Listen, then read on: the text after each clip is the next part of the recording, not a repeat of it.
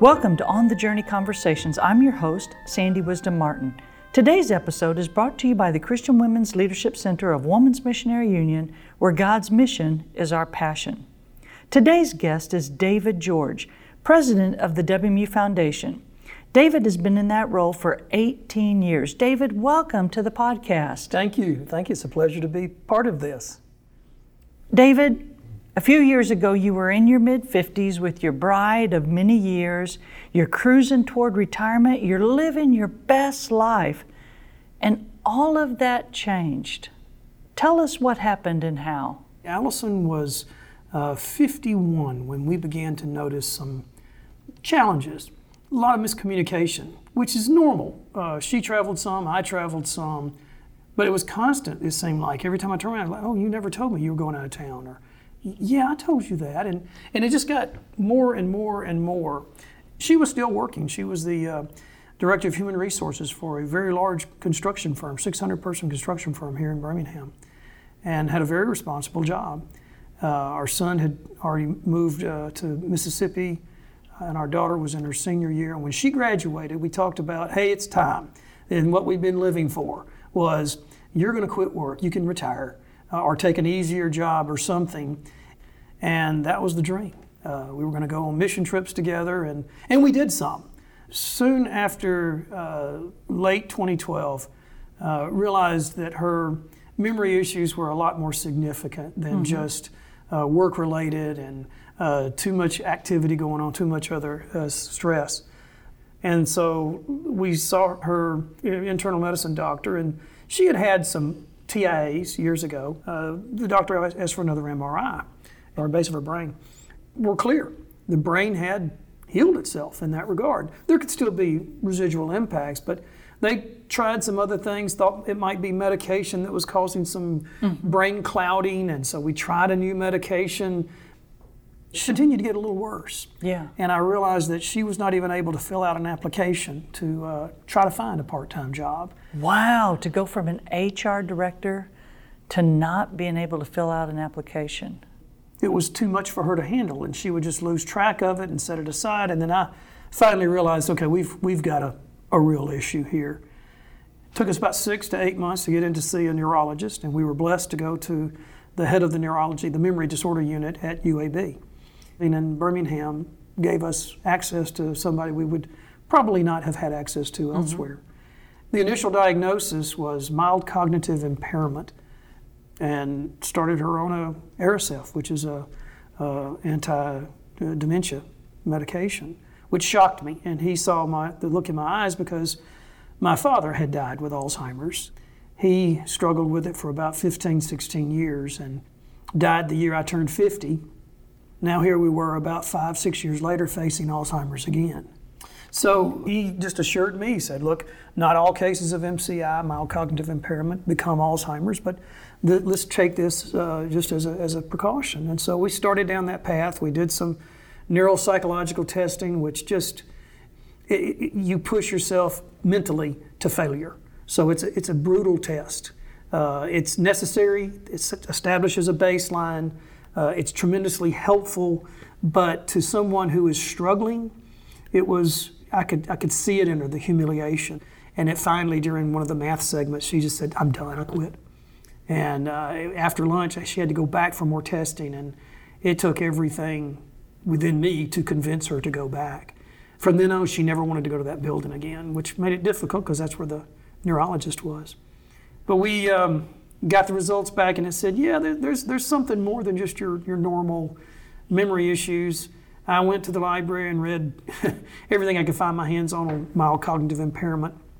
And about 40 to 45 percent of the cases do become Alzheimer's. Mm-hmm. And the trouble is, you only diagnose it really with symptoms and, and activities and behaviors other than having an MRI done uh, or an autopsy. That's when you get your official diagnosis that it was Alzheimer's, though, either those two things.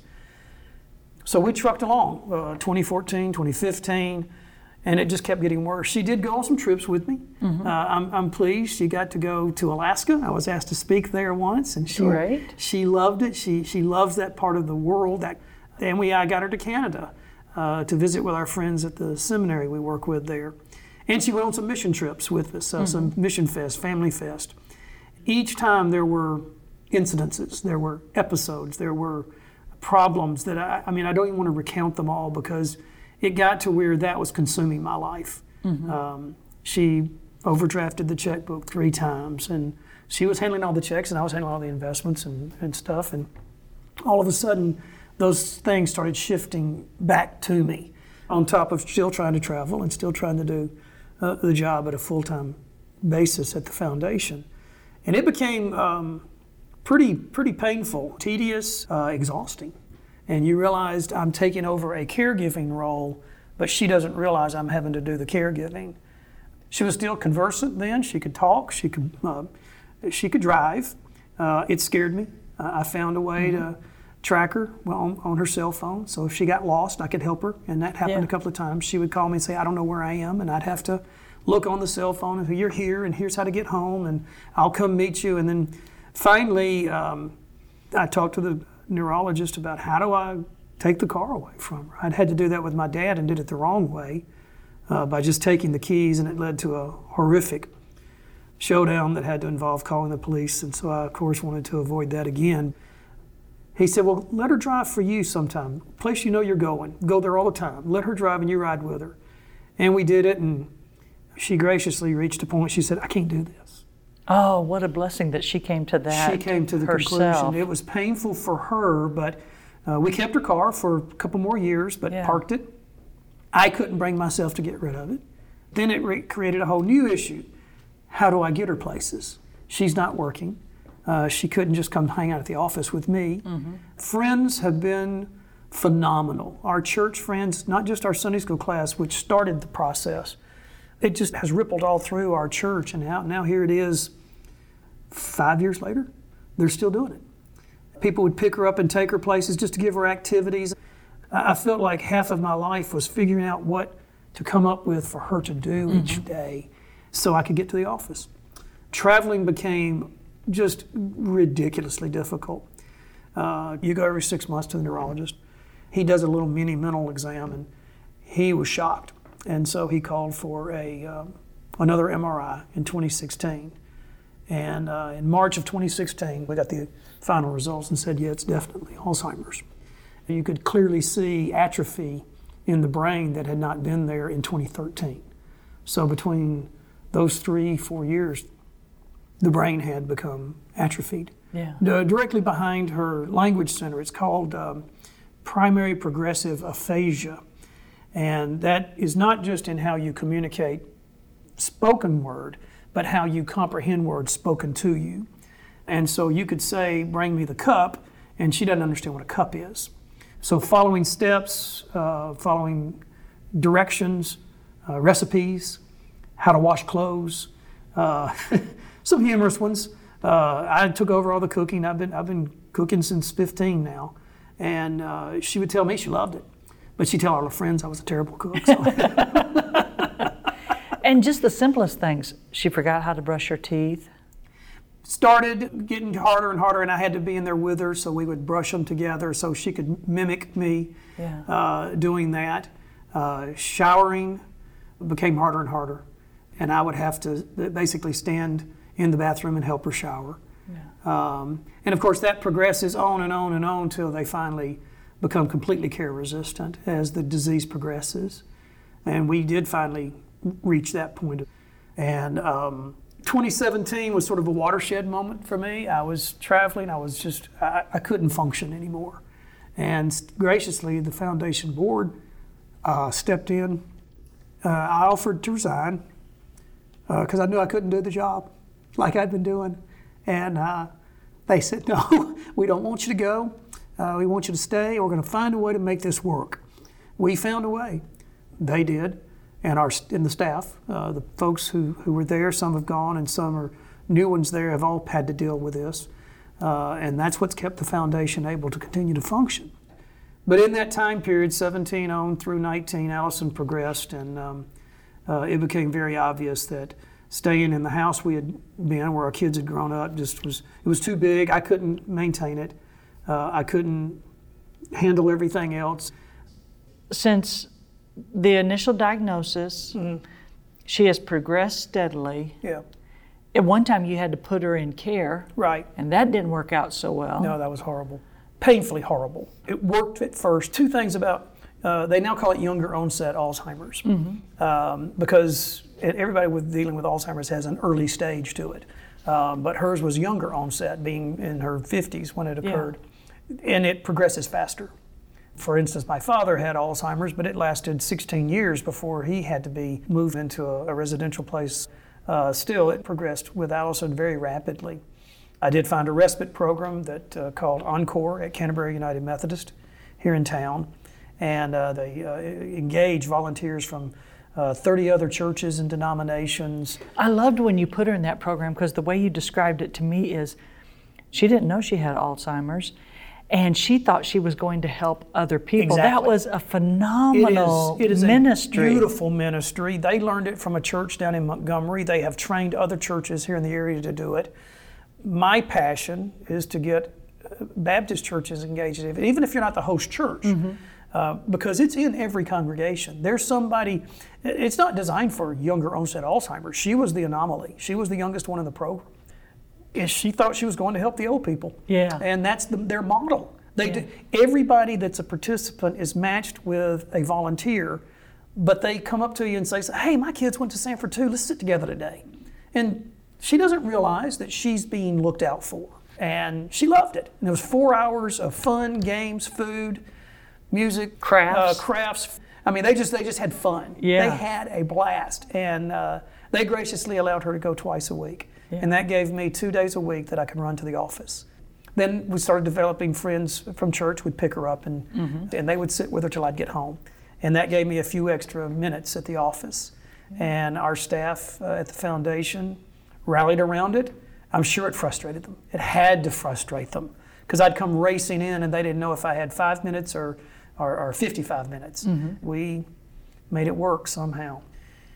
And then you had to progress to put her in a. Right. First thing I did was uh, we downsized our house. Yeah.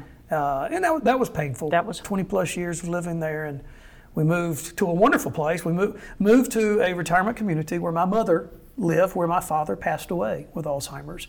Uh, it's a multi level care facility where you've got independent houses, independent apartments, where my mother uh, is, uh, and then and she's been there 10 years now. She moved there about a year after my father passed away, and he was in their dementia care program. Then they have skilled nursing and, and regular assisted living. So we bought one of the cottages, and that little that story alone is is uh, uh, amazing how we got it. But uh, because there was only 30 of them there, and uh, someone wanted to buy my house, and I had to get one. God made it happen. I mean, it's too long to explain. It just God made it happen. He Uh, can do that. and, and then my Sunday school class and others from my church moved me. 25 people and about 15 pickup trucks show up at my house one Saturday and moved me. We had to downsize a lot of stuff, and that was painful. We got to this one level. Uh, Yeah. There's plenty of room for us. Just a transition, and Allison took to it well. It was like she didn't miss the other house. Uh, it was so odd. It, it began progressing even more after we got there. I, I thought this will buy me a couple of years, and it wasn't four months. But when the dementia care program offered to create an actual daycare program, which is more than respite, and she went every day, uh, five days a week, to go help the old people up there. that lasted a couple of months, working well for a few months, and then she started realizing I'm the only one that looks like me. And she would see people her age come and go, and it's a locked unit, and she couldn't go. She couldn't go until I came to pick her up. And she began trying to leave and started becoming combative. And finally, they had to say, David, this, it's not working anymore. That's when we had to start medications. And uh, the mood calming medications, and you think, okay, it's a hard decision to make. Uh, you're thinking, do I have the right to do this? And then I think, but if I don't, nobody can control her. Yeah. And by then, you're kind of running out of options. Yeah, it's the option was to keep her at home. At that point, I was that was it. And uh, of course, I had friends still coming, and um, we thought about keeping her at home with sitters. And I thought she'll never adapt to a sitter. She still had cognition at that point, and knew something was going on. And I think if I just left to go to work and there's some stranger sitting there, she's what is going on? She she would not adapt to that. Friends coming over gave me a break. uh, I mean, those days are a blur. It was about a month and a half, Yeah. and it was a complete blur to me. But even if she's combative and you bring her home, that's not going to work because No. she's going to be competitive to you. Yeah. You can't do anything about it. All of a sudden, you're going to be abused. yeah, uh, she, she, she's strong. As a, at that point, she was 57, healthy, could pack a wallop. So, Yeah. and when you're trying to provide care and they're saying no, but they can't do it themselves. So we had a couple of um, crises and emergencies, and um, then the dementia care program came back and said, David, if the medication is helping any at all, we're willing to try her back up here in a residential setting. And so that was like February, January of 18. And uh, hard to believe, maybe it was 19. Uh, the years have blurred. Understandably so. But I know we tried it, it lasted about four months. Yeah. The first two went well. The move was shocking to me how easily Yeah. she transitioned to it. We, of course, took some of her stuff and put it in the room there. And uh, Finally, her not being able to remember is a blessing. yeah, it, it, that really did become a blessing. Yeah. That and when she would forget that I'd been a jerk to her, you know, I mean that that happened. You would. Um, uh, you can only get yelled at and hit enough times, and you finally, even though you know it's irrational, you you you, you, react. Uh, and then I would tell the friends, "Oh gosh, she's going to be, she's going to hate me today," and they'll say she never mentioned it. So residential chugged along for a while. It was very um, emotionally painful. That was brutal because now I'm going back to this house we've just downsized into by myself. It it never felt right or Yeah. good. Those were some hard days because um, you know I'd go up to the office and I was worrying about her the whole time. I was calling the place all the time. How's she doing today? How's she doing today? Yeah. And then when I went home, I couldn't go see her. They wanted me to stay away for a while. And then finally, I was able to start coming visiting, and we would visit like every other day or so.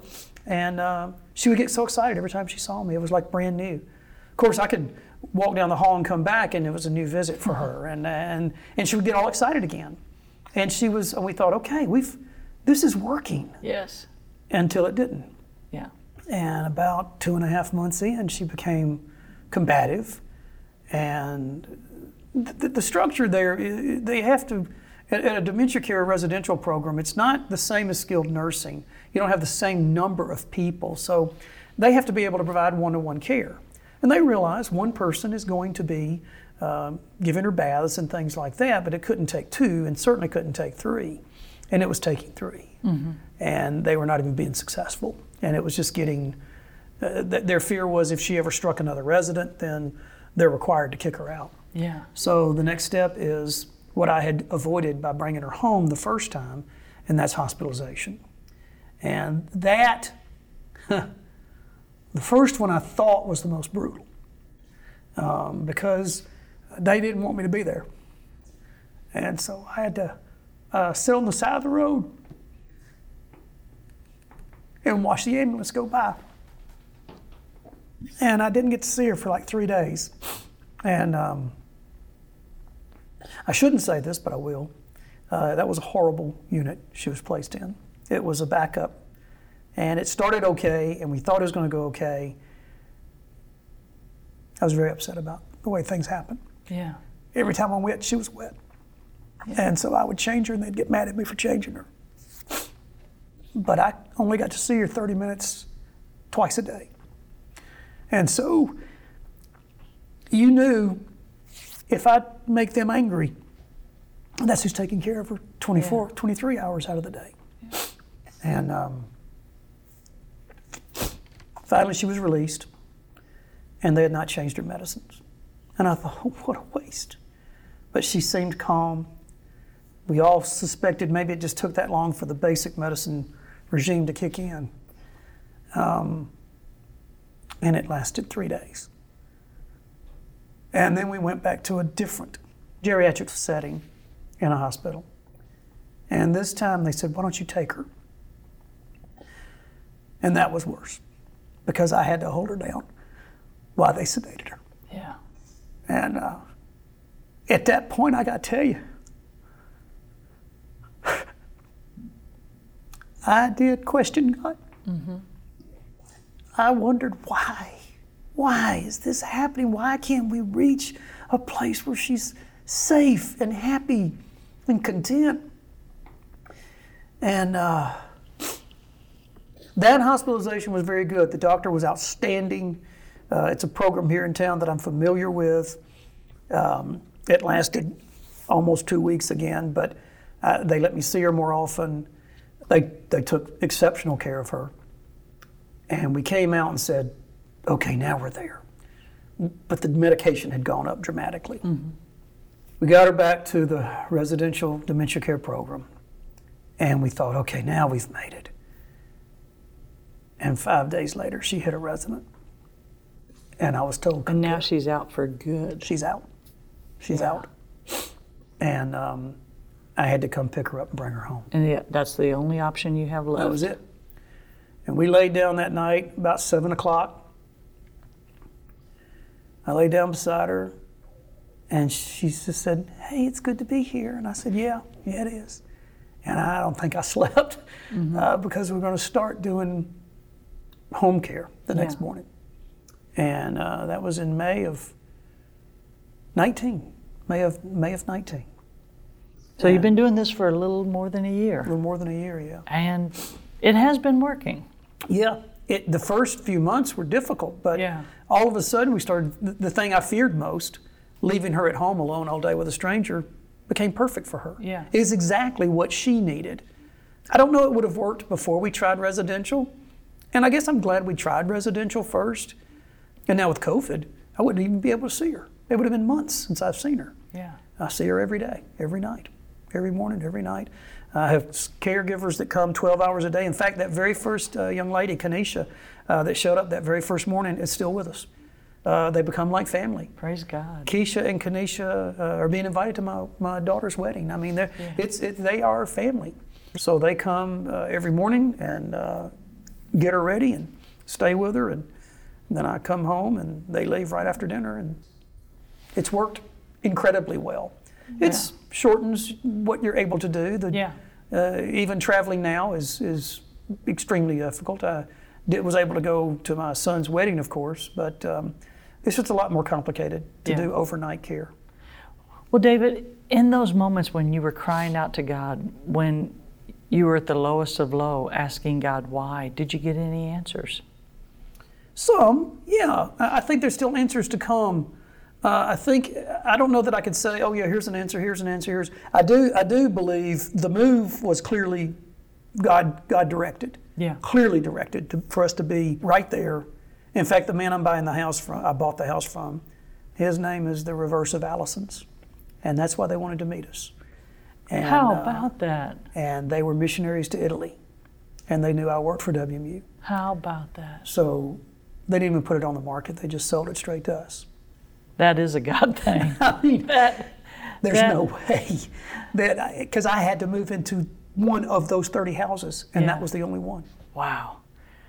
I guess a big thing I've learned uh, about pain uh, and how to talk to people about pain um, I have people all the time who want to tell me, oh, we'd be in a support group and people would be sharing their stories and I'd start sharing mine and they go, wait a minute, you're talking about your wife, not your mother? Yeah. And everybody wants to say, oh, your pain is much worse. I, mine doesn't even relate, com- equate to yours or compare to yours. And I'm like, yeah, it does. My pain is worse than your pain only because it's mine. Yeah. Your pain's worse than mine because it's yours.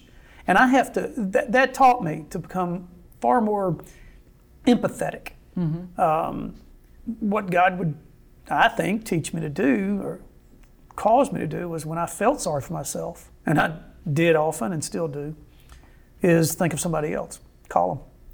So I've had friends who have lost loved ones to dementia who are older than me, and it happened in, late in their life, but their pain was still uh, as, as vicious as my pain. And so I'd think of them, I'd call them. I'd call and just say, "How you doing?" That is great. And well, what what have been some of the most helpful things that Christians have said or done for mm. you? You mentioned some of those about your your church being so good to you. What what have been what have been some of the most helpful things that have been said to you or done for you? Notes and prayer, people praying for you and assuring you they're praying for mm-hmm. you. The emphatic way that I've heard people say they pray for me and Allison and my family. When someone says it and really means, I've been praying for you, or you get a text at seven in the morning, just prayed for you. Yeah. Those are very tangible. Uh, bringing meals, helping buy supplies.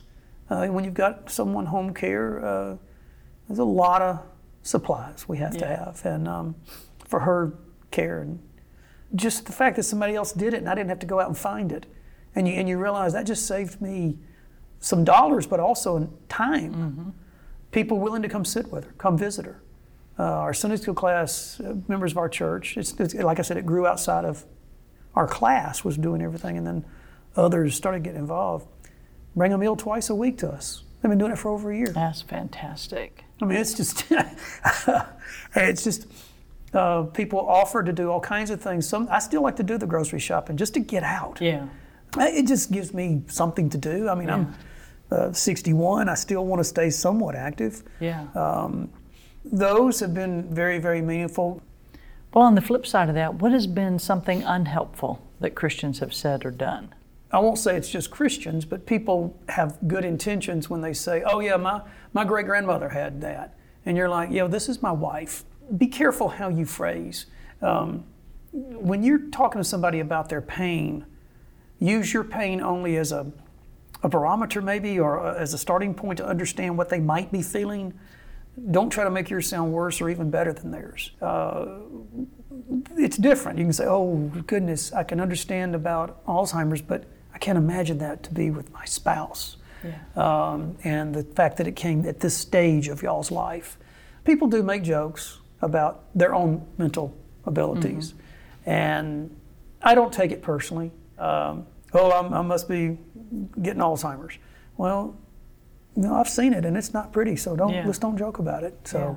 nobody means it ugly. Uh, no, I mean, course nobody's. not. I've, I've been, and, and in fact, that's the other thing where God's blessed me is uh, the support of family. I did form a little fraternity, if you will, of uh, people uh, uh, my age or a little older who had spouses uh, dealing with it, because it's a little different uh, than when you're dealing with it in your in your parents.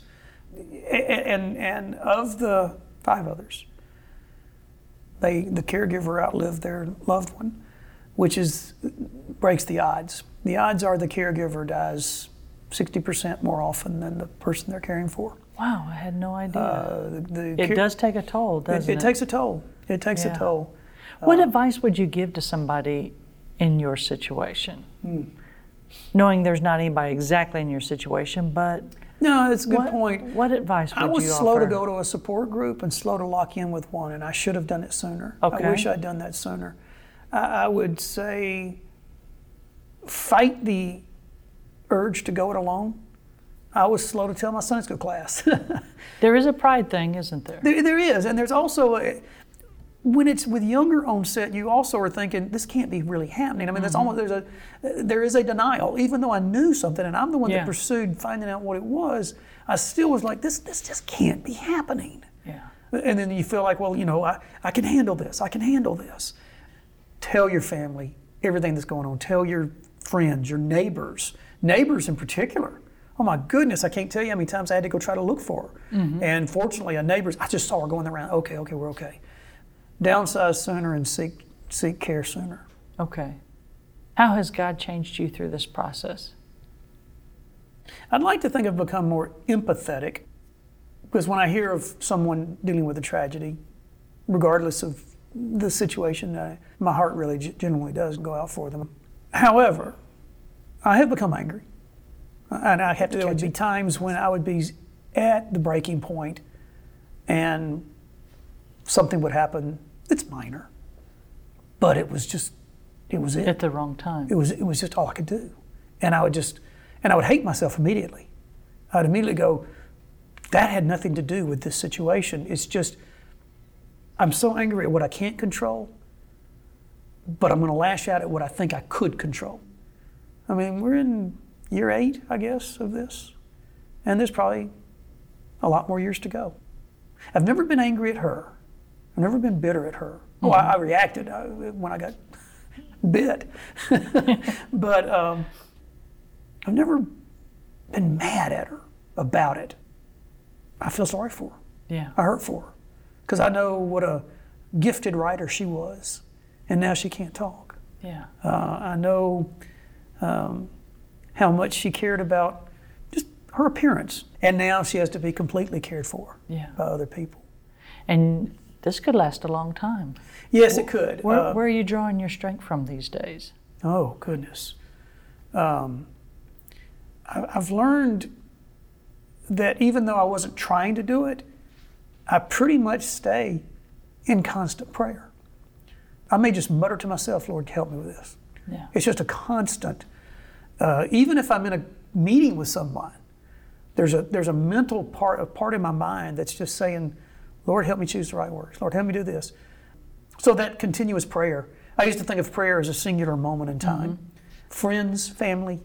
Uh, I've not faced what so many people have faced in my situation. What I mean by that is,